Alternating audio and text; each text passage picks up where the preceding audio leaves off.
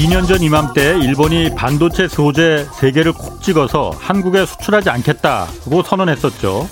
삼성과 에스케이하이닉스의 반도체 라인이 멈춰서게 생겼다며 당시 보수단체들은 연일 길거리에 나와서 당시 아베 총리에게 사죄를 고했고, 보수신문들 역시 한국이 아킬레스건을 잡혔으니 우리 정부가 좀 숙이고 들어가야 한다며 정부의 결단을 촉구했습니다. 아, 그러나 우리 대통령은 다시는 일본에 지지 않겠다, 일본을 뛰어넘겠다라면서 강공으로 맞섰습니다. 그 결과는 우리 산업의 기초 체력을 오히려 튼튼하게 만들어줬습니다. 그동안 일본에 전적으로 의존해왔던 반도체 핵심 소재를 삼성과 에스케이의 중소협력업체들이 자체 개발하는 데 성공했고, 또 일부 소재는 수입선을 유럽 국가로 다변화시켰습니다. 그동안 우리 대기업들은 관성적으로 일본의 소재와 장비를 써왔습니다. 협력업체들에게 기술 개발에 기회를 주기보다는 검증되고 가성비 좋은 일본 제품에 의지하는 걸 당연시 해왔습니다. 중소협력업체들은 자체 개발한 제품을 대기업을 상대로 이 납품 테스트 한번 받기조차 힘들었습니다. 역설적으로 우리의 이런 잘못된 산업 구조를 고치게 만들어준 아베 전 총리에게 이거 뭐 고맙다고 해야 하는 건지 조금 헷갈립니다. 안녕하십니까. 경제와 정의를 다잡는 홍반장, 케이비에스 기자 홍사훈입니다. 홍사훈의 경제쇼 출발하겠습니다. 유튜브 오늘도 함께 갑시다.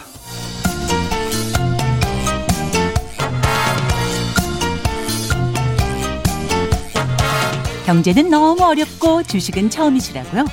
괜찮습니다. 우리에겐 염블리 염승환 부장님이 계시니까요. 친절하고 정확한 주가 분석. 이 시간 꼭 함께 해주세요. 네, 염블리 염승환 이베스트 투자증권 부장 나오셨습니다. 안녕하세요. 네, 안녕하세요. 예, 오늘 주식과 관련해서 염승환 부장님께 질문 있으신 분들 짧은 문자 오십 원, 긴 문자 백 원이 드는 샵 구칠삼공으로 문자 보내주시기 바랍니다. 어, 게임 회사 중에 크래프톤이라는 회사가 있더라고요. 그러니까 네. 저는 이 회사는 잘 모르는데 배틀그라운드, 이 게임이 그렇게 유명하다고 하죠. 네. 해보진 않았는데 티비에서 광고하는 건 제가 많이 봤어요. 네. 근데 여기가 상장을 하려다가 금융감독원이 이 크래프톤 상장을 이 제동을 걸었다고 하던데 네. 무슨 얘기인가요 이게? 그러니까 이제 공모가 아. 좀 너무 거품 아니냐 이런 논란이 좀 있었습니다. 공모가를 굉장히 높이 했나 네, 보군요. 그 공모가를 이제 회사에서 이제 주관사랑 협의해가지고 예. 밴드를 딱 결정을 해요. 우리 예. 얼마 정도 이 정도 받았으면 좋겠다 공모가를 아. 결정을 하는데 그게 이제 가치가 좀 너무 부풀려진 거 아니냐. 너무 이런, 높게 잡았다. 네, 너무 높게 잡았다. 그러니까 그냥 그 공모 그 기업이 그냥 알아서 정하는 거 아니에요? 기업이 이제 주관사하고 이렇게 해가지고 하는데 예. 이제.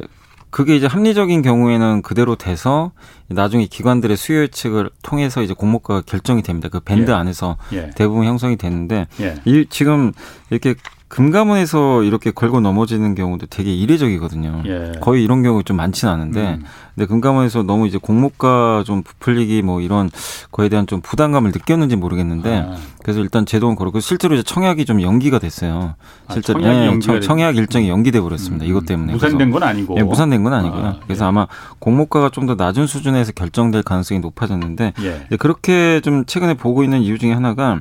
공모가를 선정할 때는 이 기업이 지금 버는 돈에 대비해서 그 기업 가치가 얼마인지 우리가 그걸 피이알이라고 하잖아요. 예, 그러니까 예. 버는 돈에 뭐 십 배, 뭐 십 배면은 피이알이니까 십 배면은 뭐 우리가 이렇게 평가를 좀 하는데 보통 이 피이알 가지고 평가를 할 때 그 동종 기업들을 비교를 많이 해요. 그러니까 예. 게임 회사면 게임 회사끼리, 아하, 예. 뭐 음식료 회사면 음식료 회사끼리. 음, 음. 어, 그래서 야, 너네 한 몇 배가 적당하겠다 이렇게 예. 결정을 하는데 크래프톤이 지금 이번에 공모가 선정한 걸 보니까 네. 이게 좀 논란이 됐던 게 여기에 뭐마, 뭐가 포함되어 있냐면요. 네. 월트 디즈니하고 워너뮤직그룹이 포함이 돼 있는 거예요. 월트 디즈니하고 워너뮤직그룹? 예. 이거 게임사는 미국 회사. 아니, 예, 미국 회사인데 아. 이걸 넣은 거예요. 공모가를 선정.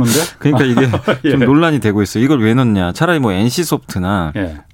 뭐 아니면 미국의 뭐 블리자드 같은 게임 회사가 있거든요. 예, 예. 그걸 넣었으면 좀 더 난데 어. 그게 아니라 갑자기 월트 디즈니랑 워너뮤직을 넣으니까 왜 이 기업을 넣었을까? 이제 그것도 의문부호고. 아, 왜 넣었대요? 일단 그거부터 궁금한데요. 아니, 그거는 안 나와 있어요. 우리의 경쟁 상대, 네. 우리의 경쟁 상대 거기다 예, 이걸 예. 말한 건가 그러면? 그러니까 동종 업종으로 본 거예요. 그러니까 약간 이제 배틀그라운드가 아. 놀, 놀이니까 예, 예. 약간 뭐 이런 아. 워너뮤직이나 우리 예. 뭐 월트디즈니 비슷한 거 아니냐 이렇게 아. 생각할 수도 있는 거죠. 어쨌든 예. 그래서. 피이알이 지금 이제 크래프톤의 피이알이 예. 그래서 이제 이 기업들 포함해 가지고 일곱 개 정도를 그 평균을 해서 이제 그 대입을 해 봤더니 사십오 점 이 배가 나온 거예요. 어. 이 통 이제 이 동종 업계 어쨌든 예, 그 피이알이 예, 피이알이 아. 사십오 점 이 배인데 이게 결코 싼 게 아닙니다. 왜냐면 대형 게임사 우리나라에도 있잖아요, 몇 개. 예. 넥슨이 열두 배밖에 안 되고요, 피이알이. 음. 넥슨이 일본에 있지만 넷마블이 삼십육 배. 예. 그다음에 엔씨소프트가 삼십일 배고 사실 이마저도 그 엔씨소프트 같은 경우도 올해나 내년 실적 대입하면 이십 배 정도밖에 안 되는 수준인데 예. 이거 사십오 점 이 배면 너무 비싼 거 아니냐. 이 그러게요. 논란이 있었습니다. 그래서 이걸 가지고 이제 금감원 측에서는 좀 약간 문제가 있다고 좀 제기를 한 것 같아요. 그래서 아니, 좀 정정을 해야 된다. 제가 뭐 게임을 잘 네. 뭐 하지도 않고 뭐 잘 모르지만은 엔씨소프트나 넷마블 이런 데는 제가 많이 들어봤거든요. 네. 일단 들어본 네. 기억이거든요. 그런데 거기보다도 피이알이 그러니까 주식 한 주가 벌어들이는 그, 그 이익이, 이익이 이익 대비해서 주가 훨씬 더 많다는 네. 거 아니에요? 그러니까 이익은 많이 나요.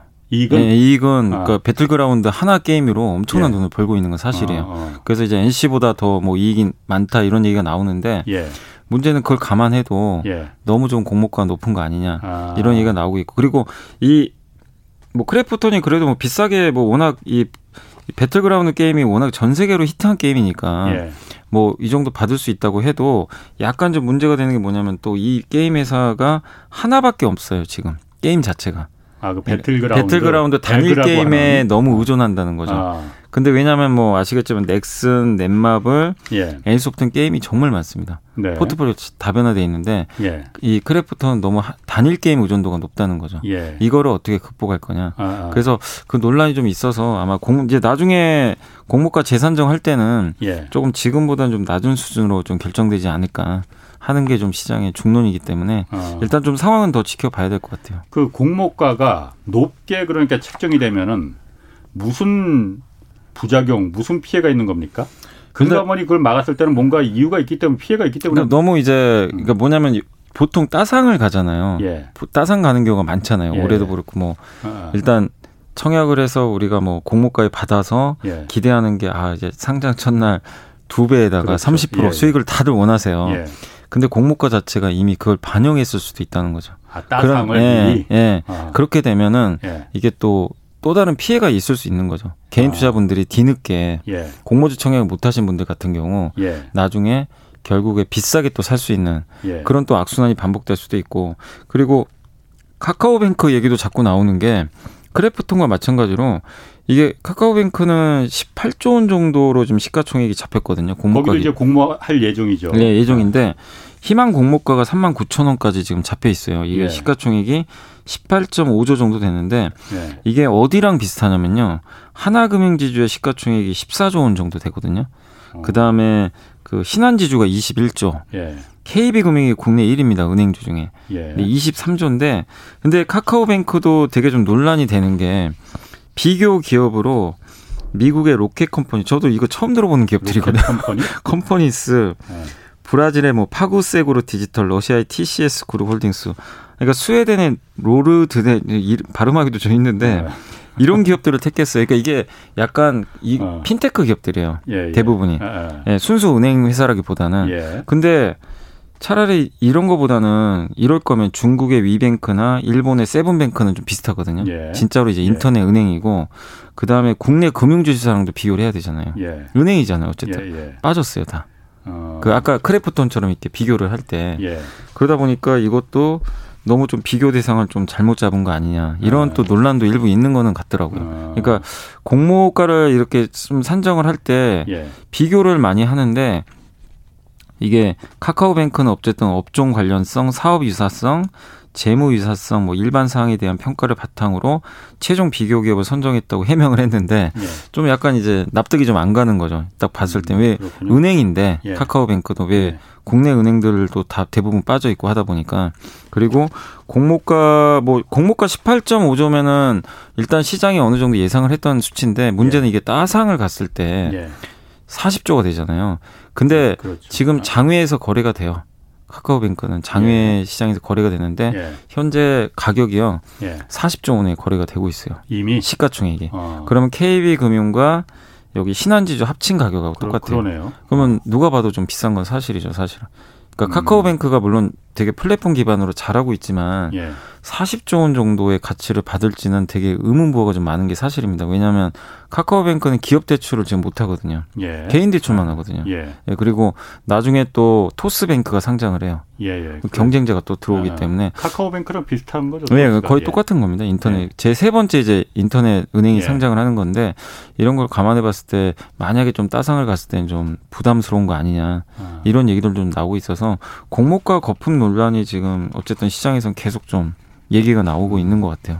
예. 그 크래프톤이라는 데가 예. 지금 그 관심이 있었던 게 중복 청약이 네. 마지막 기회라고 했잖아요. 네. 일단 중복 청약이라는 게 뭔지 간단하게 그것부터 모르시는 분들 있을 테니까. 그러니까 우리가 이제 증권사 가서 상 이게 청약을 하잖아요. 예. 보통 이제 주관사가 청약. 있고 그다음에 아. 네 군데 다섯 군데까지 이렇게 동시에 이렇게 그 청약을 할 수가 있는데 예.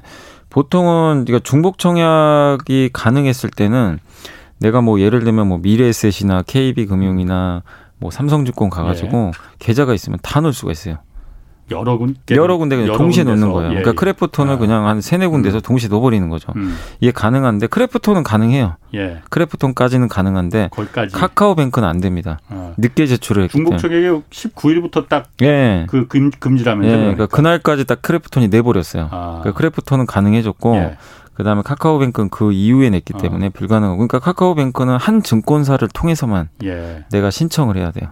그렇군요. 주식을. 그럼 크래프톤은. 예. 금감원에서 그 일단 반려를 시켰잖아요. 예. 그럼 중복 청약은 그것도 가능한 거예요? 아, 그러니까 증권 신고서를 십구 일 전까지만 냈으면 아. 그 이후에 언제 청약을 하건 상관은 없어요. 아. 그 신고서를 낸 날 기준입니다. 그럼 중복 청약은 가능한 거예요? 네, 가능해요. 예, 네, 그건 가능합니다. 그럼 또 한 가지 기본적인 네. 질문으로 그럼 중복 청약을 왜 금지시킨 거예요? 내가 한 군데 말고 여러 군데서 내가 좀 더 아. 벌기, 벌고 싶다 그러면 그렇게 하면. 그러니까 이것도 좀 부작용이 있었다는 거죠. 그러니까 예. 이거를 알고 예. 이제 그 좀 발품을 이제 물론 부지런한 사람들이 더 많이 받겠지만 예. 너무 동시에 막 다섯 군데 다 넣어버려가지고 예. 이제 받을 수 있는 사람이 또 못 받는 경우도 많이 있어요. 경쟁률이 너무 치열하다는 거죠. 아. 그러니까 왜냐하면 다섯 군데 다 넣어버릴 수가 있잖아요. 아. 그러면 그럼. 경쟁률이 어마어마하거든요. 예. 그래서 못 받는 사람이 많이 생겨요 또. 아, 한 주도 못 받는 네, 사람이 생긴다 네, 이거죠. 네, 너무 다 넣어버려 똑같이 아니, 그냥 넣어버려. 기회를 좀 고, 공평하게 네. 여러 사람들한테 주기 위해서. 한, 물론 이거는 그래서 약간 운이 작용할 수밖에 없어요 이제는. 아. 경쟁률이 좀 적은 증권사도 있을 수가 있단 말이에요. 돈 많은 사람이 더 많이 갖고 가는 게 아니군요. 예, 네, 그러니까 그, 중, 그 공모주 청약이 약간 네. 법이 바뀐 게 네. 옛날에는 돈 많으신 분이 다 가져갔는데 지금은 이제 절반 정도가 그런 구조고 네. 나머지 절반은 이제 음. 균등 배분을 해줘요. 그렇죠. 네. 알겠습니다. 그 질문들 많이 들어오는데요. 아, 팽킹 라이킹님이 오늘 그래서 게임 섹터 등락이 부익부 빈익빈, 빈익빈인 것 같은데 네. 이게 왜 무슨 영향일까요? 뭐 이거 혹시 뭐 이 크래프톤 영향 아닐까 뭐 그런 질문인 것 같거든요. 아, 오늘 그 게임주는 그거 때문은 아니고요. 네. 게임 그 이슈가 있었던 게 네. 그 펄어비스의 검은 사막 모바일이라는 게임이 있습니다. 우리나라에서 유행했던 정말 유명한 예, 게임이 예, 있는데 네. 시가총액도 되게 큰 편인데 예. 그 기업이 중국에 몇 년 전에 예. 이 게임을 중국은 이제 시스템이 독특해서 예. 게임을 이게 유통을 시키, 시키고 싶으면 중국 정부의 허가를 받아야 돼요. 그걸 아, 파노라고 예. 합니다. 예, 예. 파노 승인을 받아야 되는데 예. 아시겠지만 중국이 좀 사드 보복이 좀 있었잖아요. 예. 그래서 그 이후로 우리나라 게임들 허가를 음. 안 내줬어요. 몇 예. 년째 예. 안 내주다가 이제 최근에 작년 십이월에 정말 오랜만에 예. 컴투스의 서머너즈라는 게임이 아. 드디어 판호를 한번 받았어요. 예. 그래서 그때 한번 이제 게임주가 확 올랐어요. 예. 어 이제 드디어 중국이 열렸구나. 예. 그러다 또 잠잠했습니다. 예. 잠잠하다가 검은 사막 모바일이 어제 갑자기 저녁에 그 뉴스가 뜬 거예요. 예. 중국에 드디어 예. 판호를 받았다. 예. 그거 받으면 중국에서 이제 영업을 할 수가 있어요. 예. 이 게임을 출시라고. 예. 예. 근데 검은 사막 모바일이 이 모바일이란 게임이 중국 사람들이 가장 기다리는 한국 게임이래요. 어. 가장 하고 싶어하는. 예. 근데 못했어요, 사실은. 아. 중국에서 하고 싶어도. 예. 얼마나 기대감이 크겠습니까? 아. 그래서 오늘 펄어비스 주가가 이십 퍼센트 정도 바로 그냥 급등해서 예. 했고. 음. 근데 그러니까 오늘 게임주마다 다 좀 이벤트들이 있었는데 그런 예. 중국에 좀 판호 신청한 회사들이 몇 개 있어요. 그렇군요. 옛날 게임을. 예. 그래서 아직 승인 안 난 기업들은 오히려 예. 올라갔어요. 어, 되겠다. 예. 근데 그런 게 좀 없는 기업들은 또 오히려 좀 그렇군요. 빠지고 약간 이슈가 있었습니다. 강선모님이 이거 딱 아주 중요한 질문을 한 것 같아요. 아까 말씀하신 그런 그 공모가를 높게 책정하는 거, 주관사가 수수료 많이 받으려고 주식같이 이거 후하게 평가해주는 측면 그런 거 없나요? 아, 예리하신데. 네, 뭐 그거는 제가 어? 그럴 수 있죠. 예, 그것도. 아, 그럴 수 있습니까? 그러니까, 그러니까 이게 네. 뭐 제가 뭐 이 기관에 대해서 뭐라고 좀 할 수는 없는 건데 아무래도 이제 괜찮아요. 네, 그런가요? 근데 어쨌든 이제 네. 그 공모가가 어쨌든 높게 책정, 책정될수록 예. 당연히 뭐. 그 받는 수수료가 더 좀 많을 수밖에 없으니까 예, 예. 그거는 뭐 그럴 수밖에 없는데 예. 근데 그거는 또 너무 오해하시면 안 돼요. 또 그것 때문에 공모가를 부풀린다고 볼 수는 없는 거니까 백 퍼센트 그렇잖아요. 예. 그러니까 아, 이 기업은 어떻게 주관사랑 이렇게 해가지고 무조건 예. 공모가를 높여가지고 수수료를 많이 받겠다. 예. 이걸 우리가 백 퍼센트 그렇게 볼 수는 없는 거기 때문에 예. 근데 어쨌든 좀 예리하게 질문해 주셨지만 예. 제가 뭐 정확하게 답변 드리기는 조금 죄송스럽지만 너무 예리해서 혹시 비, 예. 베이신 거 아니에요? 예, 아, 예. 너무 예. 알겠습니다. 예. 칠삼칠육 님이 아, 조금 전에 그런 강선모니 같은 예리한 질문은 아주 좋습니다. 네. 그런 질문 좀 자주 좀 주시고 네. 지금 연불님 좀 당황하셨어. 칠삼칠육 님이 철강 관련 주가가 오늘 많이 하락했대요. 이거 하락 추세로 대세 들어갔다고 봐야 될까요? 아니요. 그 철강 쪽은 오늘 빠진 이유가 뭐냐면 예. 최근에 중국 정부에서 철강석 가격이 좀 너무 올라가니까 예. 규제를 좀 많이 했어요. 예. 철강석 가격과 철강 가격이 좀 연동되거든요. 예. 그 이슈로 좀 빠졌었고 그다음에 철강 업종은 아시겠지만 금리에 되게 민감한 업종입니다. 그래서 금리가 오를 때 좋은데 어제 미국의 금리가 좀 많이 떨어졌어요. 예. 생각보다. 그래서 그 영향으로. 그리고 이게 금리가 좀 떨어진 배경 중에 하나도 미, 이번에 미국이 인프라 법안이 좀 나왔잖아요. 뭐 예. 양당 간에 합의를 했다고 하는데 그게 좀 규모가 줄어들어 버렸어요. 예. 이번에 합의한 안에 의하면. 그러니까 약간 어, 이러면 철강제 수요 좀 주는 거 아니냐. 예. 이런 좀 우려감도 있었던 것 같고. 예. 그리고 중국이 자꾸만 규제해서, 그러니까 중국이 환경 문제 때문에 철강 업체들 막 단속하면서 감산해라. 이렇게 지금 상반기 그런 얘기가 나왔는데 예. 실제로 아직까지는 뭔가 크게 뚜렷하게 나온 게 없거든요. 예. 그 기대감으로 올랐었어요, 주가가. 예, 예. 근데 아직은 뭔가 액션이 강하게 나온 게 없다 보니까 예. 그런 부분도 이제 그 철강 업종한테는 조금 약간 부담으로 작용을 했던 아. 것 같아요. 그리고 최근에 그리고 주, 올해 철강 업종이 주가가 되게 많이 올랐습니다. 올해 코스피가요. 예. 상반기에 십오 퍼센트 정도 올랐거든요. 예. 근데 삼성전자는 거의 보합입니다. 지금 예. 거의 육 개월 동안. 근데 철강 업종은 삼십칠 퍼센트인가 올랐어요. 어. 그 상반기 내내 예, 예. 이 전체 업종이 예. 그 정도로 많이 올랐습니다. 예. 이 얘기는 뭐냐면 가격 조정이 좀 나온다는 거죠. 음. 상반기에 올랐기 때문에. 예, 예. 그러니까 오른 좀 부담도 있었다. 그래서 예. 빠지는 건데 제 생각엔 펀더멘털에 전혀 문제는 없거든요. 예. 그리고 포스코 같은 경우는 오늘 한 증권사에서 목표 주가를 올리기도 했는데 영업이익이 무려 분기에 이 조 정도 나올 것 같아요. 이번 이 분기에만. 오. 엄청난 실적이 나올 것 같습니다. 예. 예. 그러니까 펀더멘털은 이상 없어요. 예. 근데 제가 말씀드린 그 요인들이 좀 복잡하게 작용해서 예. 조금 조정을 받았다. 아. 그래서 단기 조정 아닌가라고 저는 생각은 하고 있습니다. 그래요. 제가 뭐 얘기하시는 거 들어보니까 예. 아까 그 미국에서 인프라 투자를 지금 굉장히 절, 절반 정도 예. 줄였잖아요. 예. 그러면 당연히 이런 철강이나 이런 부분, 예. 시멘트 이런 부분들이 당연히 좀 수요가 줄어들 거 아니에요. 예. 그런 영향을 받았겠구나라는 네. 느낌이 드네요. 일부 받았을 수는 있어요. 예, 철강도 그쪽에 많이 쓰이니까. 예. 그리고 이거 한화종합화학도 여기 상장을 준비해 작년 말부터 계속 준비했었잖아요. 네. 근데 여기가 갑자기 상장을 또 철회했어요. 네. 그러니까 한화는 지금 다 상장이 돼 있는 회사고 네. 한화종합화학이라는 그 회사가 비상장이었는데 네. 네. 여기를 상장을 준비하다가 왜 갑자기 갑자기 철회했다고 그러는데 왜 그런 건가요 이게? 이게 이게 원래 옛날에 빅딜을 했었어요. 이천십오 년에 예. 삼성으로부터 이제 한 삼성이 이제 비주력 계열사를 다 정리하는 시기였습니다. 예. 그래서 예전에 이제 이런 것들 정리하면서 하나토탈, 예. 하나종합화학 지금 이제 이름이 다 바뀌었죠 사실은. 예. 원래 그 하나 테크윈도 삼성 테크윈이었고요. 지금 하나 에어로스페이스 있잖아요. 방산. 옛날 그 삼성 테크윈. 예, 삼성 테크. 예, 그거 예. 다 인수한 거거든요. 삼성에서. 아. 예. 그래서 그때 당시에 빅딜을 했어요. 이조 원 예. 정도 규모로 이 계열사 네 개를 인수하는 빅딜. 삼성은 이제 이런 사업 안 하겠다고 철수시켜 버린 거고 예. 하나는 방산하고 화학 좀 더 키우겠다. 이래서 이제 가져간 건데. 예. 근데 그 중에 이제 하나 종합화학이 좀 남아 있었어요. 지분이 예. 일부 남아 있었는데 이게 이제 지분이 그 삼성물산과 삼성 에스디아이가 이십사 점 일 퍼센트를 일단 남겨둔 상태로 딜이 끝났었어요. 예. 근데 그거를 어쨌든 이천이십이 년까지는 하나종합화학을 일단 상장을 시켜서 예. 다 현금화하자. 예. 이런 이제 계약으로 끝났습니다. 예. 근데 이제 날짜가 내년이잖아요. 예. 다가왔는데 좀 전격적으로 근데 이 상장을 추진하지는 않고 하나 측에서 그냥 삼성이 지분을 그냥 매입하는 방식으로 예. 바뀌어버린 것 같아요. 그러니까 이게 유리하다고 그러니까 저도 정확한 이유는 모르겠지만 예. 하나그룹 측에서는 좀 돈이 들더라도 예. 그냥 아예 이렇게 백 퍼센트 우리가 그냥 자회사로 다 흡수를 해가지고 예. 가져가겠다는 지금 의도로 좀 풀이가 되거든요. 삼성은 그래서 안 하지는 않을 것 같은데. 근데 삼성 입 삼성하고는 분명히 해가지고 예. 남은 지분은 이제 그 아이피오.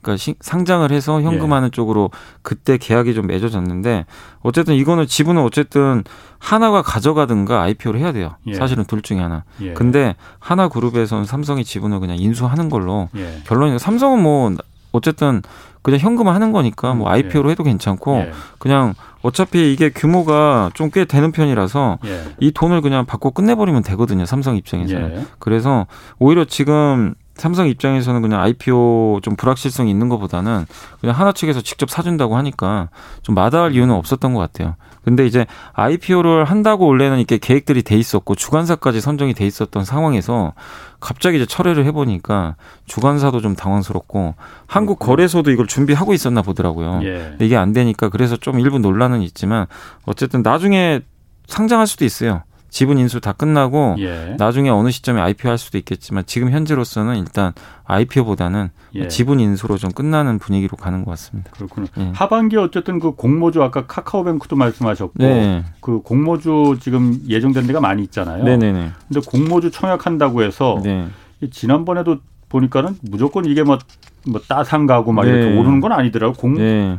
바로 그냥 주가가 떨어지는 경우도 있잖아요. 네네. 공모주 청약 이거 성공하려면은 아니 그 좀 주의할 점 공모주 특히 네. 뭐가 있을까요 이게? 그러니까 공모주를 보실 아. 때는 이 기업이 일단은 뭐 워낙 유명한 기업들이 많이 상장하니까 아, 네. 아시겠지만 아까 말씀드린 대로 공모가가 합리적인지는 분석은 해보셔야 될 것 같아요. 아. 제일 중요한 게 공모가잖아요. 네.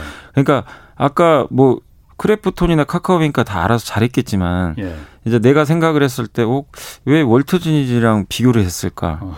그잖아요. 이런 거 이런 게 내가 이해가 안 가요. 예를 들면. 진짜 뜬금없네. 예. 그러니까 예. 왜 월트진이니까. 그리고 왜 우리나라 은행하고 비교를 안 하고 좀 왜 핀테크 회사들하고 했을까? 예. 이런 것들에 대해서 내가 납득이 안 가면 예. 저는 굳이 청약 안 하는 게 맞다고 생각하니까 음. 일단 공모주 청약에서 대부분 따상이 가니까 예. 무조건 된다고 생각하시는데 예. 이렇게 좀 내가 납득이 안 가는 상태에서 만약에 이렇게 비교 분석에서 공모가가 책정이 되면 예. 공모가 좀 고평가 논란이 있을 수 있거든요. 그럼 예. 내가 청약을 해도 먹을 수 있는 수익률이 높지가 않아요. 예. 차, 공모가는 낮을수록 사실 좋거든요. 청약하시는 분들 입장에서. 그렇죠. 그래야 이게 어. 부담이 없, 없잖아요. 예. 따상을 가더라도. 예. 예. 근데 그런 기업들이 작년에는 좀 많이 있었는데 예. 올해는 공모가가 좀 높다 보니까 예. 에스케이아이 테크놀로지도 많은 분들이 기대를 많이 했는데 그렇죠. 첫날 그냥 바로 어, 그냥 갭은 나왔지만 예. 그냥 무너져 버렸잖아요. 예. 그러니까 공모가가 좀 합리적인지 예. 이 부분은 좀 체크를 해보셔야 돼요. 그러니까 그러기 위해선 동종업종과 비교를 했을 때 예. 이게 동종업종이 어, 진짜 누구나 납득할 만한 기업이고 그 업종들 대비해서도 좀 저평가된 가격인지 예. 보통 뭐 예를 들면 이런 식으로 평가를 하거든요. 공모가 선정할 때 뭐 예를 들어볼게요. 그 카카오뱅크가 예. 예를 들면 우리나라 전체 금융지주사 똑같이 비교 분석을 해가지고 예. 그렇게 했을 때 보통은 그 평균치에다가 삼십 퍼센트 할인을 매, 매겨요. 예. 그래서 공모가 선정하는 게 일반적입니다. 그래야 이제 공모가 할인이 들어가서 많은 사람들이 청약을 하는 경우가 있거든요. 그런데 예. 공모가 자체가 너무 높아버리면 예. 할인 자체가 의미가 없어져 버리잖아요. 음, 네, 그래서 그렇군요. 제일 중요한 거는 그거 아. 같고 두 번째가 뭐냐면은 주의하실 게 보호예수 물량이 많은지 좀 보셔야 될 것 같아요. 보호예수. 대주주 보호. 지분이 많을수록 좋아요. 아. 안 나와요 물량이. 음. 근데 오늘도 보면 하이브가 예. 일단 보호예수라는 거는 대주주가 그러니까 이, 그 예. 일 년간 정도는 팔지 못하게 네, 맞아요. 예, 그러니까 대주주나 특수관계인들 중에는 뭐 육 개월에서 일 년 정도는 예. 상장을 해도 못 팔게 돼 있어요. 예, 예. 특히 그 우리 사주라 그래서 그 직원들이 받는 것도 음. 보통 일 년 동안은 음. 그 거래가 정지 중지돼 있거든요. 그래서 못 파는. 그게 많으면은 네. 많은 걸 왜 봐야 돼요? 많으면 안 나오잖아요. 아. 상장할 때 예. 주가가 뜨잖아요. 예. 근데 만약에 대주주가 바로 팔 수 있다고 생각해 보세요. 아. 엄청난 수익이잖아요.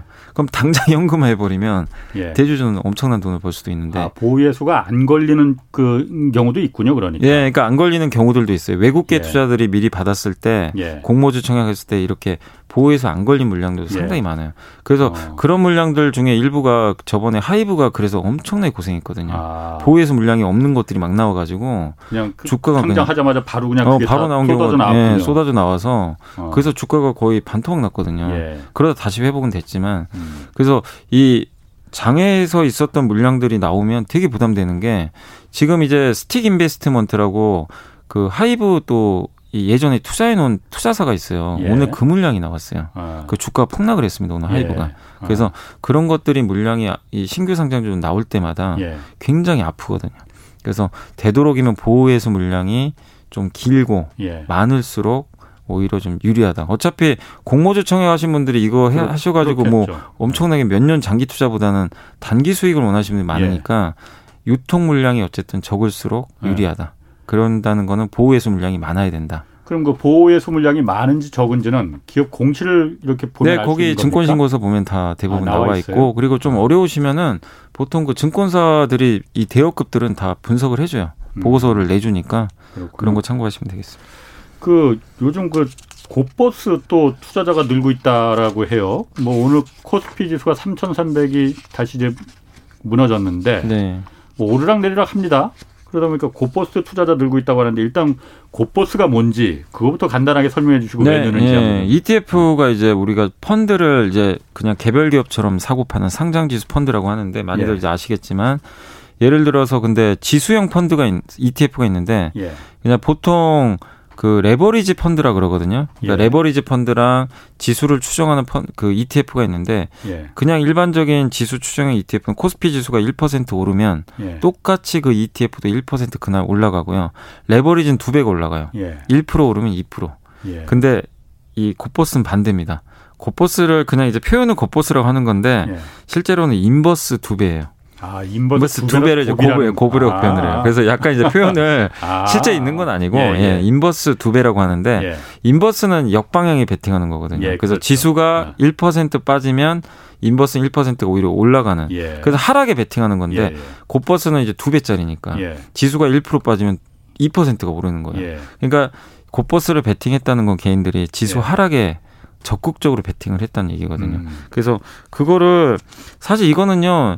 이번에만 나왔던 이슈가 아니라요. 제가 작년에 이천오백, 육백, 삼천 넘을 때 그리고 작년에요. 작년 이제 오월, 유월에 지수가 이제 이천 막 넘을까 말까 할 때도요. 예. 개인 투자자들이 곱버스 엄청나게 사셨어요. 음. 정말 많이 썼습니다. 그래서 예. 일부 투자자분들은 거의 원금 다 날리신 분도 계세요. 아, 그래요. 음. 어, 주가 지수가 예를 들면 지금 이천에서 그러, 지금 엄청나게 아, 올라왔잖아요. 예, 예, 예. 그래서 근데 지금도 삼천삼백 이제 오니까 예. 빠지겠지 하고 예. 이제 하락에 베팅하시는 예. 그런 경우들이 많은데 카카오 다음으로 많이 샀더라고요. 최근에. 예. 카카오도 많이 샀지만 그러니까 예. 그만큼 아래쪽으로 보는 분들이 워낙 많은데 이렇게 개인 투자자분들이 곱버스 샀을 때 결과가 그동안 되게 안 좋았어요. 손실도 엄청나 있고 그리고 지난 지금 팔 개월 연속 시장이 올라가고 있거든요. 예. 근데 곱버스 하신 분들은 지금 그러네. 속이 새까맣게 그렇죠. 탈 수밖에 없는 예. 거죠. 예. 그래서 곱버스 투자는 정말 확실하게 내가 정말 이제는 끝난 것 같다고 하, 생각하지 않는 이상 그냥 감에 의해서 아 이게 올랐으니까 빠지겠지. 예. 그런 상태에서 그냥 투자하는 거는 예. 굉장히 위험합니다. 오히려 이렇게 올랐으니까 빠지는 게 아니라 더 가는 경우가 너무 많아요. 음. 어, 이 정도면 빠지는 거 빠지지 않을까? 예. 이런데 주가가 정말 엄청나게 오르는 경우도 너무 저도 너무 많이 봤기 때문에 예. 너무 감에 의해서 단지 올랐다는 이유로 곱버스는 좀 안 하시는 게 좀 좋다라고 생각합니다. 그럼 또 뭐 기본적인 질문으로 예. 이런 인버스 상품이나 곱버스 상품이나 이런 걸 예. 왜 두는 겁니까? 내려가는데 아, 왜 베팅을 하게? 근데 이거 약간 공매도랑 음. 비슷한 그러니까 거죠. 공매도랑 예. 공매도는 그래도 숨기는 목적이 있잖아요. 그러니까, 그러니까 뭐냐면 아. 그러니까. 시장이라는 게 영원히 올라가진 않잖아요. 중간중간에 내려가기도 하거든요. 그러니까 예. 해지라 그래요. 해지. 예. 리스크. 그러니까 우리가 모든 거를 이렇게 다 이렇게 올라가는 쪽에만 상품을 딱 베팅을 해놓으면 예. 혹시라도 내가 아래쪽으로 시장이 꺾였을 땐 대처가 예. 전혀 안 되잖아요. 그런데 예. 그런 걸 대응하기 위해서 예. 리스크 해지를 해라. 예. 그런 차원에서 오히려 그런 것 때문에 만들어진 제도인데 예. 이제 사실 그, 그렇다면 저는 한 배짜리 하는 건 좋은 것 같아요. 예. 예를 들면 내가 지수가 좀 빠질 것 같아서 뭐 아이 근데 시장 더 못 오르는데 종목을 팔긴 애매해요. 예. 종목 팔긴 싫어요. 장기적으로 이게 예를 들면 이런 거죠. 사천은 갈 것 같은데 삼천삼백이잖아요. 예. 지수가 삼천백이나 삼천까지 한번 빠졌다 갈 것 같다. 아. 근데 종목 팔긴 애매해요. 예. 그럼 종목은 안 팔고 그럼 손실을 볼 거 아니에요. 예. 그 리스크 해지 차원으로 인버스를 사놓으면 아. 이걸 메꾸잖아요. 약간 예. 그런 느낌인데 예. 근데 두 배짜리는 뭐냐면 이건 투기죠 사실은. 아. 약간 그거를 벗어난 리스크를 예. 벗어난 나는 하락에 베팅해서 돈을 왕창 벌겠다. 예. 이런 심리거든요. 그래서 예. 저는 한 배 정도는 괜찮다고 생각하는데 두 배는 조금 너무 좀 과도한 거 아닌가 이렇게 네. 생각을 하고 있습니다. 팔천백팔십님이 이거 질문 주셨거든요. 한국정보인증이라는 데와 미래테크놀로지가 주식 합병 비율을 주식 합병을 했나 본데 여기 비율이 일 대 일 점 칠이라고 해요. 네. 이거 해석 좀 해주세요. 어디가 더 유리한 건가요? 아니, 근데 제가 그거는 전혀 기업들은 몰라서 예. 답변을 못해요. 미리 받았으면 제가 해드릴 텐데. 알겠습니다. 네, 그건 좀 죄송합니다. 그 두산인프라코어 여기가 지금 인적 분할 그 하고 이제 앞두고 있지 않습니까? 네. 오늘부터 이제 그래서 거래는 정지됐죠? 네네, 거래가 정지됐습니다. 다음 달 이십일부터 이제 다시 이제 음. 그걸 될 텐데 그동안 그래서 두산 이 인프라코 이게 두술나라고까지 네. 얘기를 했잖아요. 막 미친 듯이 올라 올라서. 두산중공업, 예, 중공업. 원래 예, 인적 분할은 인프라죠. 좋은 거라면서 투자자들한테 네. 물적 분할이 좀 안 좋은 거고요. 네네. 그런데 여기가 왜 어제 갑자기 왜 굉장히 폭락을 폭락이 폭락 정도인가? 왜 이렇게 많이 떨어졌어요? 예. 근데 일단은 그 인적 분할하고 나서 이제 발표하고 나서요. 예. 주가가 이게 사실은 많이 올랐습니다. 원래 예. 만 원도 안 하던 회사였어요. 팔천 원, 구천 원 왔다 갔다 예. 하다가 주가가 이제 최근에 거의 만 칠천 원대까지 한번 급등을 했잖아요. 엄청나게 올랐습니다. 예. 근데 이제 거래 정지를 앞두고 빠진 이유는 예. 그냥 이제 리스크 그러니까 리스크라기보다는 거의 칠월 이십일까지 거래가 정지당해요. 예. 그러니까 일부 투자들이 주가 올라온 상태에서 예. 이거 뭐 인적 분할 이슈도 반영된 것 같고 예. 그 한 달이 또 묶이는 게 싫은 거죠. 예, 그게 음. 하나의 원인이고 아, 한 그, 달이 묶이는 게 싫다. 예, 그 왜냐면 아. 거래 못 해요. 예. 그 돈은 이제 묶여 있게 돼요. 예, 예. 그리고 또 한 번의 사례가 뭐냐면 인적 분할하기 거래 정지 전에 올라갔을 때 안 예. 좋았던 사례가 하나가 있어요. 최근에 왜요? 엘지가 뭐? 급락했어요. 엘지가 엘엑스랑 예. 그 삼촌하고 이제 조카가 분리했다는 거 아마 알고 계실 거예요. 그래서 예, 예. 그 엘지 상사의 그 구광 그 구본준 그 상무인가요? 이제 그분이 떨어져 나가시고 예. 구광모 회장이 이제 엘지 그룹을 이제 다 담당해서 분할 인적 분할하기로 했었어요. 예. 그런데 분할 전에 거래 정지 전에 주가가 굉장히 많이 올랐어요. 예. 시장이 별로 안 좋았는데 예. 엘지가. 예. 근데 이제 인적 분할 거래 정지 당하고 장이 딱 열렸는데. 주가 급락했습니다. 예. 엘지가. 예. 그러니까 이미 반영을 했다는 거죠. 음, 음, 그 이벤트를. 예. 그래서 어? 두산인프라도 그러면은 거래 정지 전에 이렇게 올랐으니까 음. 나중에 실제로 인적 분할 이제 끝나고 거래 정지가 풀리면 이렇게 되는 거 아니에요. 이것도 어. 하나 있었고 어. 그다음에 인적 분할 이건 좀 특이한 게 뭐냐면 회사를 두 개로 나누잖아요. 예. 사업 회사랑 이 투자 회사로 나눠요. 그, 사업회사. 예. 근데 사업회사는 어디로 가냐면 현대중공업 그룹으로 넘어가요. 예. 엠 앤 에이 당해서 예, 예. 거기 현대건설기계 쪽으로 이제 같이 가는 예. 거고 하나 투자회사는 뭐냐면 두산중공업하고 합병을 합니다. 예. 그러니까 일부에서는 두산중공업하고 이제 뭐 두 개로 나눠지는데 거기에 예. 대해서 판단을 했겠죠. 아, 난 둘 다 싫다. 음. 예. 사업회사로 현대중공업 그룹에 가는 것도 싫고 예. 그다음에 어 이건 또 하나는 아예 두산중공업 주식을 받아요. 예. 그러니까 인적 분할, 예, 인적 분할해서 합병하니까 예. 합병해서 두산중공업 주식으로 나눠줘요. 예. 인프라코어 주식은 이제 사업회사만 남는 거죠. 예, 예. 그러니까 그런 게 싫었을 수도 있어요. 파신 아. 분들 입장에서. 그래서 음. 복합적인데 예. 이게 뭐 악재다 그런 것보다도 이런 것들이 복합적으로 투자들을 작용해서 예. 팔 사람들이 좀. 근데 저는 개인적으로는 좀 주가가 많이 오른 게 가장 큰 그동안? 악재가 아니었나 네, 네. 그렇게 좀 생각을 하고 있습니다. 여기 그리고 또 어쨌든 미국에서 그 소형 원자로 이거 관련해서도 좀 긍정적인 뉴스가 많이 있었잖아요. 네, 뭐 두산, 그래서 두산중공업이 엄청나게 올랐죠. 두산중공업이 주가가. 네. 알겠습니다. 쌍용차 여기 오늘부터 이제 매각 절차 시작된다고 해요. 네네. 그런데 인수 나선 곳이 좀 있습니까? 인수 지금 이제 쌍용차 같은 경우는 최근에 이제 뉴스를 좀 살펴보니까 예. 그 에디슨 모터스라는 이제 저도 이제 뭐 거의 생소한 기업들이 몇 군데 좀 있더라고요. 그래서, 그래서. 버스 예. 요즘 전기차 버스 많이 다니더라고요. 네, 맞아요. 모터스에서. 이 기업이 어. 인수 의향서를 좀 제출했고 예.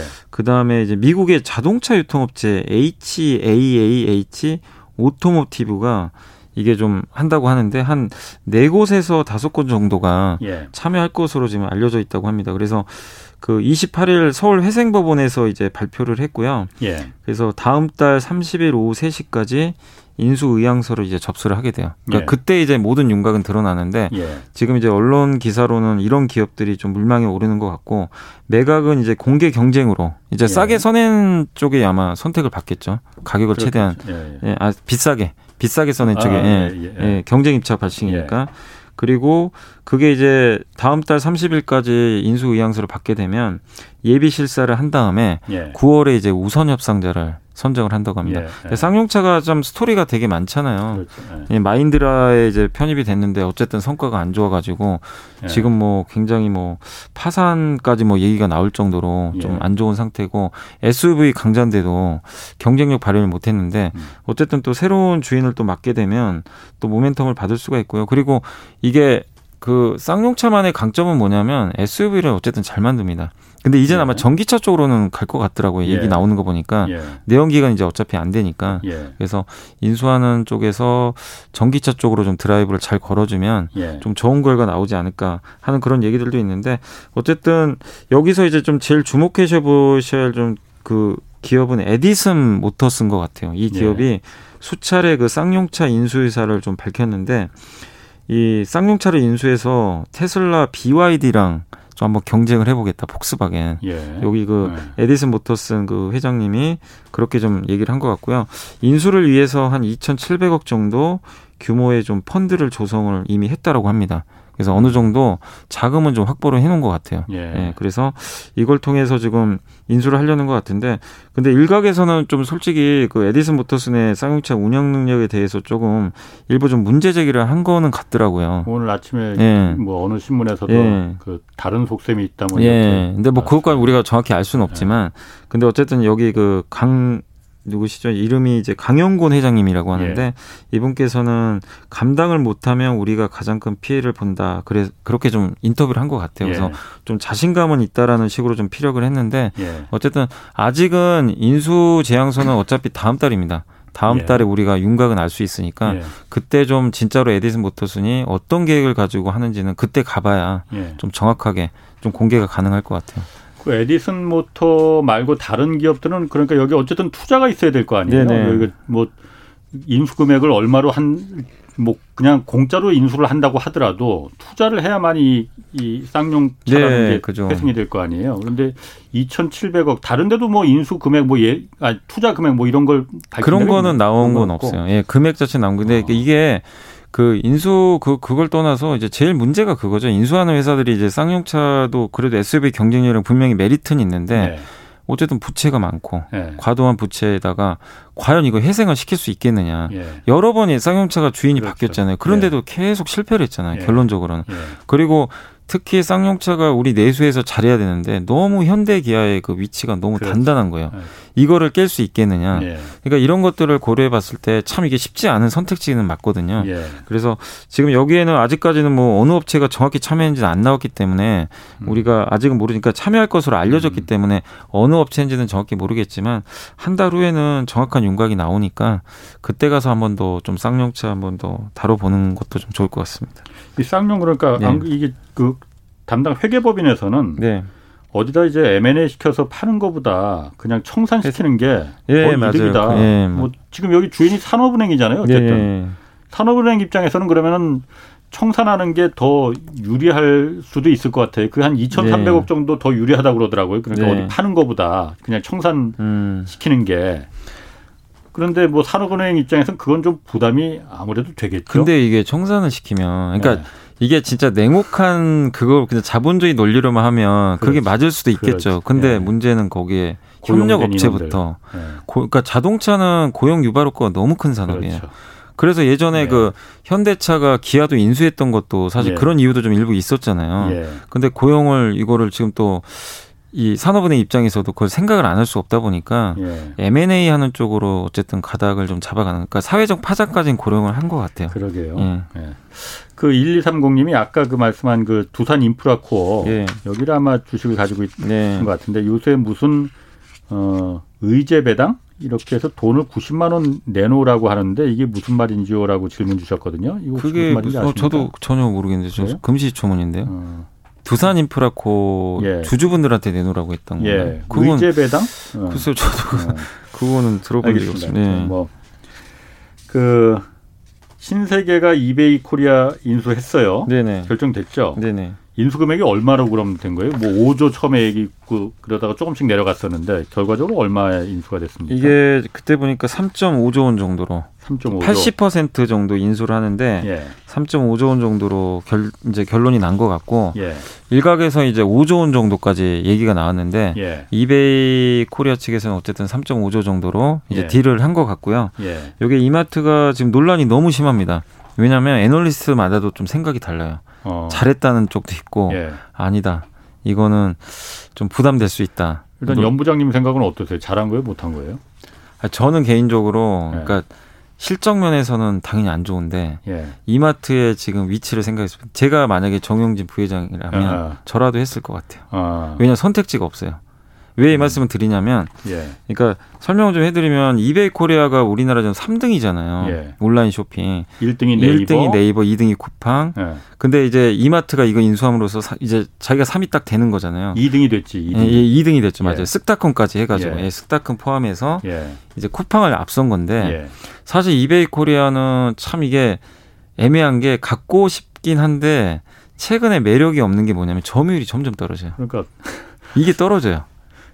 저도 옥션이나 네, 이렇게 잘 안 그, 하잖아요. 그, 옛날보다 뭐 지마켓 가, 그 네. 가입은 돼 있는데 잘 안 잘 안 네. 어, 쓰게 되죠. 어. 그러니까 그리고 옥션이나 지마켓이 경쟁하는 모델이 어디냐면 다 네이버하고 쿠팡하고 겹쳐요. 예. 근데 쿠팡은 로켓 배송을 해주고 그러니까요. 네이버는 또 포인트 많이 주고 어쨌든 예. 또 스마트 스토어 이 생태계 구성해 놓으니까 예. 중간에 낑겨 있는 거예요. 그러니까 예. 뭔가 특색이 없어요. 예. 그렇다고 빨리 배송해 주는 것도 아니고. 예. 근데 이 이베이 코리아가 그래도 강점이 뭐냐면 본사가 이베이잖아요, 미국에. 예, 예. 세계적인 아이티 기업이에요. 예. 그 인력들이 엄청나대요. 네. 이 아이티 기술력을 갖고 있는 인력들이 어. 많고, 그러니까 이마트에서 이런 얘기 있더라고요. 이마트에서 아마 이걸 좀 탐낸 거 아니냐. 기술력, 아이티 기술. 왜냐하면 이마트도 쓱닷컴 키워야 되거든요. 예. 다 아이티 기반이거든요. 온라인 음. 커머스. 왜냐하면 대형마트만 가지고는 절대 평가를 못 받아요. 이마트 그냥 매장 그거 잘 된다고 얼마나 평가를 해주겠어요, 솔직히. 그렇죠. 지금 시대에. 예. 그러면 전자상거래 점유율을 늘려야 되거든요. 예. 그럼 쓱닷컴이 커져야 되는데 예. 그러려면 아이티 기, 인력이 더 많이 필요하거든요. 예. 근데 그게 하나가 있고 그다음에 저번에도 설명드렸지만 풀필먼트라고 입점 업체가 자기가 다 하는 게 아니라 입점해서 물건만 있으면 이 스마일 배송이라고 이베이 코리아 측에서 다 알아서 해줘요. 예. 당신 가만히 있어요. 우리한테 돈만 주면 음. 배송부터 뭐 환불까지 우리가 다 알아서 해줄게요. 예. 이거 하는 거죠. 네. 그거를 갖추고 있어요. 스마일 예. 배송이. 예. 그래서 가입자가 한 이백칠십만 정도 된대요. 꽤 예. 돼요. 그래서 이거를 그러면은 이마트는 이게 없거든요. 네. 할 수가 있는 거예요. 바로 가져오세요. 그러니까 풀필먼트는 아마존이 하고 있어요. 그러니까 이 두 가지를 비록 비스, 뭐 삼점오조 원이라는 돈을 줘야 되지만 예. 갖고 올 수 있어요. 이마트가 없는 거잖아요. 예. 예. 그래서 이렇게 한 다음에 그 여기 강희석 사장님이 성함 제가 정확히 기억 안 나는데 예. 이마트 그 사장님이 뭐라고 했냐면 쓱닷컴 상장을 하기 위해서는 반드시 이베이 코리아 인수가 필요하다. 합쳐서 상장하겠다는 거예요. 쓱닷컴의 상장을 위해서? 네. 지금은 규모가 작아서 상장이 좀 어렵다는 아. 거죠. 근데 이베이 코리아는 돈도 벌어요. 예. 흑자기업입니다. 예. 그리고 덩치도 크니까 예. 같이 합쳐서 상장까지 가능하다는 거죠. 예. 그러니까 이런 걸 보면 분명히 나중에 점유율만 높아지면 예. 분명히 시너지 효과 발휘해서 좋을 수 있는데 음. 이제 증권가에서 안 좋게 보는 시각은 뭐냐면 예. 그래, 그건 알겠는데 돈이 너무 많이 들어간다. 그렇죠? 일 년에 이자 비용만 삼백억씩 일단 까지고요. 예. 그리고 여기 삼점오조 원을 다른 데 투자할 수도 있잖아요. 예. 여기 들어가잖아요. 예. 그 일 년에 기회비용이 칠백억이 넘는데요. 손실되는 게. 어허. 한 애널리스트 분이 그렇게 적어주셨는데 예. 그리고 이런다는 얘기는 뭐죠? 무조건 이익은 이제 떨어져요. 왜냐하면 이베이 코리아 인수했다고 돈 버는 게 아니잖아요. 투자해야 될 거 아니에요. 계속 예, 예, 물류라든가. 예.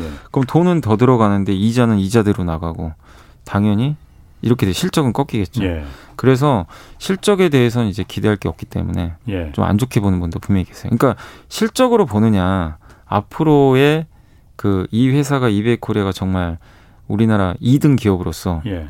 치고 나가서 쿠팡도 완전히 이기고 예. 네이버랑도 경쟁해서 이길 거냐 예. 이걸 보는 건데, 후자를 바라보시는 분들은 긍정적으로 볼 수, 보겠고 예. 그게 아니라고 생각하시는 분들은 부정적으로 보겠지만, 저는 이게 좋다 나쁘다를 떠나서, 근데 이마트 주가가 지난 몇 년간 계속 이 상태예요. 돈을 버는데 왜 그러겠어요? 지지부진하군요. 네. 없어요. 트리거가. 아. 쓱닷컴도 생각보다 엄청나게 퍼포먼스가 좋은 것도 아니고 예. 신선식품은 그게 한계가 있잖아요. 예, 예. 이, 이 그리고 마켓컬리라는 또 경쟁자까지 생겨버렸고 예, 예. 그 상태에서 대형마트는 돈은 버는데 그건 인정 안 해줍니다. 다 시장에서. 그 돈 음. 벌어도. 예. 이게 이러니까 그냥 어차피 별 관계가 네. 없어요. 예. 성장 산업이 아니니까. 그렇죠. 그러면 주가를 레벨업 시키려면 방법은 예. 이거밖에 없다는 거죠. 시장에서는. 그래서 한 건데 이게 어떻게 결론 날지는 몇 년 후에 우리가 음. 볼 수밖에 없는 것 같아요. 그, 예. 그러기에는 삼 점 오, 삼조 오천억을 집어넣은 게 필요는 했지만은 너무 과하다. 그런 리스크가 있다는 거고. 그게 왜냐면 비용 부담이 들어가니까요. 아, 예. 진짜 좀. 많이 비싸긴 하네요. 예. 근데 어. 이게 이마트도 딜레마인 거죠. 왜냐하면 이거를 안 하자니. 아니, 거기 이 상태로 안 하고, 그 안 하고 그 돈으로 예. 그 풀필먼트 서비스랑 그 아이티 인력들. 아니 뭐 그럴 수 없는 거예요? 근데 그렇게 할 수도 있지만, 네. 그건 근데 그거를 하는 하게 되면 물론 예. 그 정도 돈까지 안 들어가니까 이익도 그대로 있는. 훨씬 안 들어갈 것 같은데. 예. 좋은데 예. 문제는 이베이 코리아의 그 거래액 있잖아요. 예. 이 이것도 구미에 담기거든요. 우리나라 삼 등이잖아요. 예, 예. 십구조인가 십팔조 원 정도 돼요. 일 년에. 예, 예. 만만한 금액은 아니에요. 음. 쿠팡이 이십삼, 사조 정도 된다고 하니까. 예.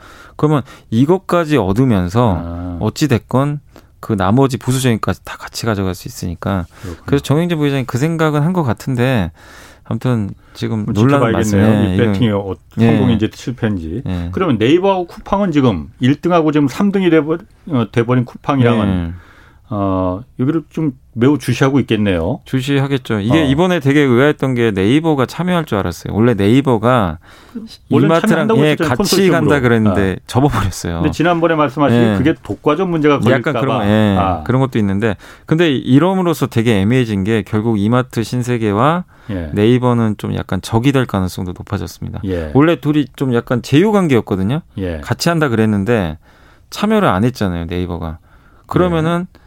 이베이 코리아를 인수한 이마트랑 네이버는 경쟁이에요. 예. 이제는. 그러면 이게 좀 관계가 또 불편해질 수도 있어서 예. 진짜 이제 진검승부할 수밖에 없는 상황으로 가는 것 같습니다. 아, 그렇군요. 네. 그래서 참 이게 재밌기도 한데 어려운 것 같아요. 저도 이게 미래를 모르니까 참 아, 확실하게 그러게요. 좀. 예. 이커머스 시장이라는 게 요즘 이제 그쪽이 이제 미래 대세다 보니까 아, 기존의 전통적인 그 이제 이마트 같은 기업들이 다 그쪽에 전력을 지금 승부를 거는 거예요. 예. 아니 유통업체가 지금 방법이 없잖아요. 그걸 안 하고서. 그러게요. 근데 우리나라는 되게 재밌는 게요. 아마 미국은 압도적으로 아마존이 그냥 다 하고 있어요. 일 등인데 예. 한국은 안 되래. 안 그래요. 그렇군요. 아직도 삼국지입니다. 아. 그래서 아직은 승자가 없는 것 같아요. 많은 분들이 그 자동차 주가 그 앞으로 전망 좀 그 밝게 봐도 되냐고 물어봤거든요. 아, 자동차는 이제 저도 애널리스트 분들한테 많이 물어보는데 예. 대부분 좋게 봐요. 예. 또 오늘 저희 당사의 애널리스트도 올해 연말까지는 뭐 삼십만 원 이상 충분히 보고 있는, 있다고 언급을 해줬는데 예. 어쨌든 이제 중장기 관점으로 보면 좋은데 지금 당장 뭔가 좀 주가를 올릴 만한 이벤트는 좀 없어요. 예. 실적 좋은 것도 다 알고 있고 전기차 잘하고 예. 반도체 공급 부족도 완화된 거 알고 있고 예. 그러니까 뭔가 새로운 걸 또 찾아야 이게 한번 또 반짝할 텐데 음. 그게 지금 아직은 없어요. 예. 그래서 주가가 좀 뭔가 기다리고 있는 소강 상태다. 음. 근데 이제 남은 건 뭐냐면 실적 발표 남았거든요. 칠월 말경에 아마 발표할 거예요. 예, 예. 엄청난 실적이 나온다는 얘기들이 많이 나오는데 자동차가 네, 되게 좋을 예. 것 같더라고요. 실적 예. 자체가. 왜냐하면 중고차 가격이 올라가고 예. 자동차가 지금 신차 판매가 워낙 수요가 그렇죠. 많은데 예. 부르는 게 값이에요. 예. 그래서 마진이 올라갔다고 하는데 예. 그래서 저는 이제 한 달 후에 있을 실적 발표 예. 그게 조금 모멘텀이 되지 않을까. 음. 그 전까지는 그냥 나쁘다 보기보다는 그냥 재료가 없어서 좀 예. 옆으로 횡보할 것 같습니다. 그래도 지금 말씀하시는 거 보니까는 실적은 보나마나 좋을 것 같으니 네. 이거는 굉장히 전도가 창창하다 이런 네, 저도 이렇게 좋게, 들리네요. 예. 그리고 주가도 비싼 편은 아니에요. 워낙 예. 잘 보니까. 그리고 미래 모빌리티 서비스로 그 정의선 부회장이 얘기를 확실히 했잖아요. 우리 예. 전기차, 자율주행차, 뭐 나르는 뭐 드론 같은 드론 택시, 유에이엠, 예. 로봇 사업까지 다 하겠다. 예. 이걸 밝혔는데 성공 여부는 모르지만 예. 청사진을 딱 그려놨거든요. 예. 이거는 어쨌든 그 기업의 가치를 올릴 수 있는 또 중요한 포인트니까 음. 장기적으로는 저는, 저는 굉장히 좋게 보고 있습니다. 장기적으로는 예. 그렇군요. 알겠습니다. 예, 오늘 여기까지 하겠습니다. 오늘 말씀 감사합니다. 네, 감사합니다. 지금까지 이베스트 투자증권 염승환 부장과 함께했습니다.